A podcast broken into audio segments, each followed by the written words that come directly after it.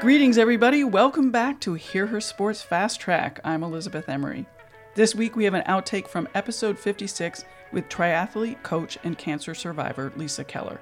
Lisa is a level 1 certified USA triathlon coach and a level 1 certified Roadrunners Club of America coach. She is a native adventurous Alaskan with her own coaching company, Multisport Training of Alaska. This clip was cut from the full episode because Lisa and I had a terrific and very long chat, so, well, you know, something had to go. I've always been sad about that and wanted to get this section posted somehow, so here we are. In this fast track, Lisa talks about being a cancer survivor and an athlete. Early on, she mentions Alaska Run for Women, which is a women only race started in 1993 to raise money and awareness of breast cancer. Lisa is one of the founding board members. As I said, it's a clip, so we jump right in. I was diagnosed with cancer in 2002, mm-hmm. and my kids were two and four years old at the time. Holy cow. So they were little. Yeah. yeah. And it was ironic because I had been at the start of the Run for Women in 1993. So I was, you know, on the board and had been on on the race committee, and I found the lump like a week after the Run for Women. So it was really ironic. Mm-hmm. Um, and went through everything had a mastectomy just a unilateral mastectomy and a lymph node dissection which uh, at that time they can see if there's a sentinel node meaning if cancer has gotten into your lymph nodes yet i can't remember why but he wasn't able to do that so he ended up having to take all my lymph nodes from my left arm and I did have two tumors, and that's why I had to have the mastectomy. So that does cause some problems. You have to watch out for lymphedema when you've had lymph nodes taken out and lymphedema is an accumulation of lymph fluid because you no longer have those lymph nodes that are processing that fluid. And once you have lymphedema, then you can never get rid of it. And so if you ever see women or other mostly women you'll see with like compression sleeves on their arms, that's because they have lymphedema. So so far I, I haven't had any problems with that. Um, but I had chemo, I had radiation, and then I was on tamoxifen for five years after that. So that was 17 years ago, and here I am, still alive. What was it yeah. like to have cancer as an athlete? Or what's it like to be an athlete that's had cancer? Yeah, that's kind of two different questions. So uh, the first thing, so I was 38 years old, and obviously I just two years before I'd had a baby. So I was kind of in my mind starting on these new goals of like, okay, so I still have a couple more years. Like my fastest marathon, I'd only run two road marathons. My fastest marathon was a 303. So I was like, I got to break three hours in a marathon, you know. And um, you get cancer, and pretty much that's like all out the door. So some of the big stuff that really impacted me, for instance, was radiation. And that was one of the I, I cried, I think, two or three times. And one of the times was when they said, you have to have radiation because you had this one tumor that was so close to your chest wall. And my cancer was in my left breast. So the radiation is going to hit your heart and it's going to hit part of your lung. It's going to mm-hmm. hit the mm. top 10% of your lung. And then I went through this whole thing of like, I'm not going to do radiation because it's going to impact my heart. And I'd already chosen a drug that was newer, a Canadian drug that didn't have as many heart problems because all the drugs you get affect your your heart because they're getting fed right into your heart first when you go through chemo. So there's a tube that goes right into the the vein that goes into your heart. So it's in your chest. So I'd picked this one drug for chemo that didn't have as many heart effects on it. But then the radiation came up and they're like, oh, it's going to go across your heart, but you got to have this. But it's only going to hit this really small part of your heart and a small part of your lung. And I was like, okay, okay. So I did it. Again, another good thing that had happened is Chris Clark was my pathologist. And Chris Clark was a friend of mine. She was a runner. And Chris Clark, if you remember, was the only American who went to the Olympics in Sydney. So was at 96.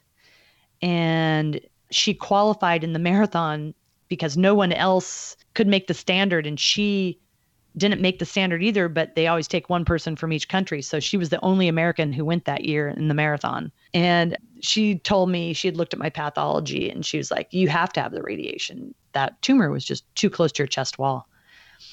And so I listened to her because she's a pretty powerful person, you know. So you get your five weeks of radiation, then the last week is a boost. So this other time, the radiation is kind of crossing over your chest, and he'd shown me the diagram that, oh, it's just going to kind of go across your chest. The lining of your heart is all that's really going to be hit. It's not your actual heart. You know, people out there who've had radiation know that the machine itself makes this huge sound when you're laying in it. It's like boom, boom, boom, boom as it moves, and it shoots you from one side, then it goes all the way over and shoots you from the other side. So on this last week of radiation, they do this boost because the scar in breast cancer is where cancer is most likely to reoccur. I'm all prepared for this last week. And so then the, the machine goes boom, boom, boom, boom, and it stops directly above me. And the radiation is like shooting straight into my heart because it's mm-hmm. hitting that right straight on. And I'm like, I'm like, what the you know i you know i used a bad word. And uh, i'm like wait wait wait you know like this wasn't supposed to happen but of course by that point you're not going to move. So so anyway yeah they shot me straight through the heart for that last week. So that was always like well there goes my heart. And that was like the biggest thing because it was like of all of the three sports that i do the most running took the biggest hit it is just without a doubt it has to do with that radiation and maybe a little bit of the drugs from chemo. So your expectations just change. It was like a lot of stuff went out the door of what I was going to do, mm-hmm. you know, in terms of sports. And then it really takes 10 years after cancer to really feel like you're totally normal again. Mm-hmm. And so I feel totally normal now. Right. So on your website you said something about being thankful for the experience though. Yeah. Yeah. I am thankful for the experience. You know, I was in a marriage that wasn't very happy. And when you get to that point and then you go through cancer, like, oh, I'm not going to stand this anymore, you know? And it was like a year after I was done with treatment, we split up because it just was like, I can't waste any more time, you know? And that was like maybe the biggest part of it for me was I'm I've always been a risk taker anyway, and I got into marriage, which I never really wanted to be married anyway. And I never wanted to have kids, although I love my kids. So I'm glad I have my girls now. But I kind of, in marriage, for me, was very deadening. And so at that point, when I got cancer, it was like, whew, I got to get out of this and go on with my life, you know? So that was the biggest lesson from cancer. You just appreciate things more. You you know that it's going to come to an end someday, so you might as well grab experience and and have fun and having fun and like actually not being as caught up in your results. So, sure, I can have goals, but if I don't perform as well as I think I should, I'm not going to cry about it. You know, I'm going to move on because there's going to be another race, hopefully, right? Or maybe there's not, you know? Mm-hmm. So just enjoy where you're at at the moment. Has that attitude stayed with you? I mean, do you still feel that as, you know, strongly?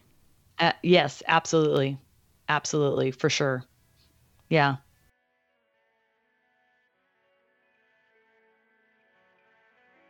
Thanks for joining the new Fast Track episodes. Thank you to Lisa, even though it's been quite a while since she and I recorded. I think of her all the time because of what she said about AA in our full conversation of episode 56.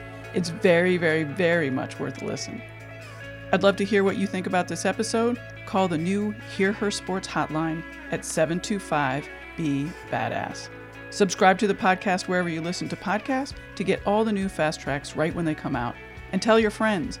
Our design is by Agnes Studio and music by the band Goldvines. Till next time, bye bye.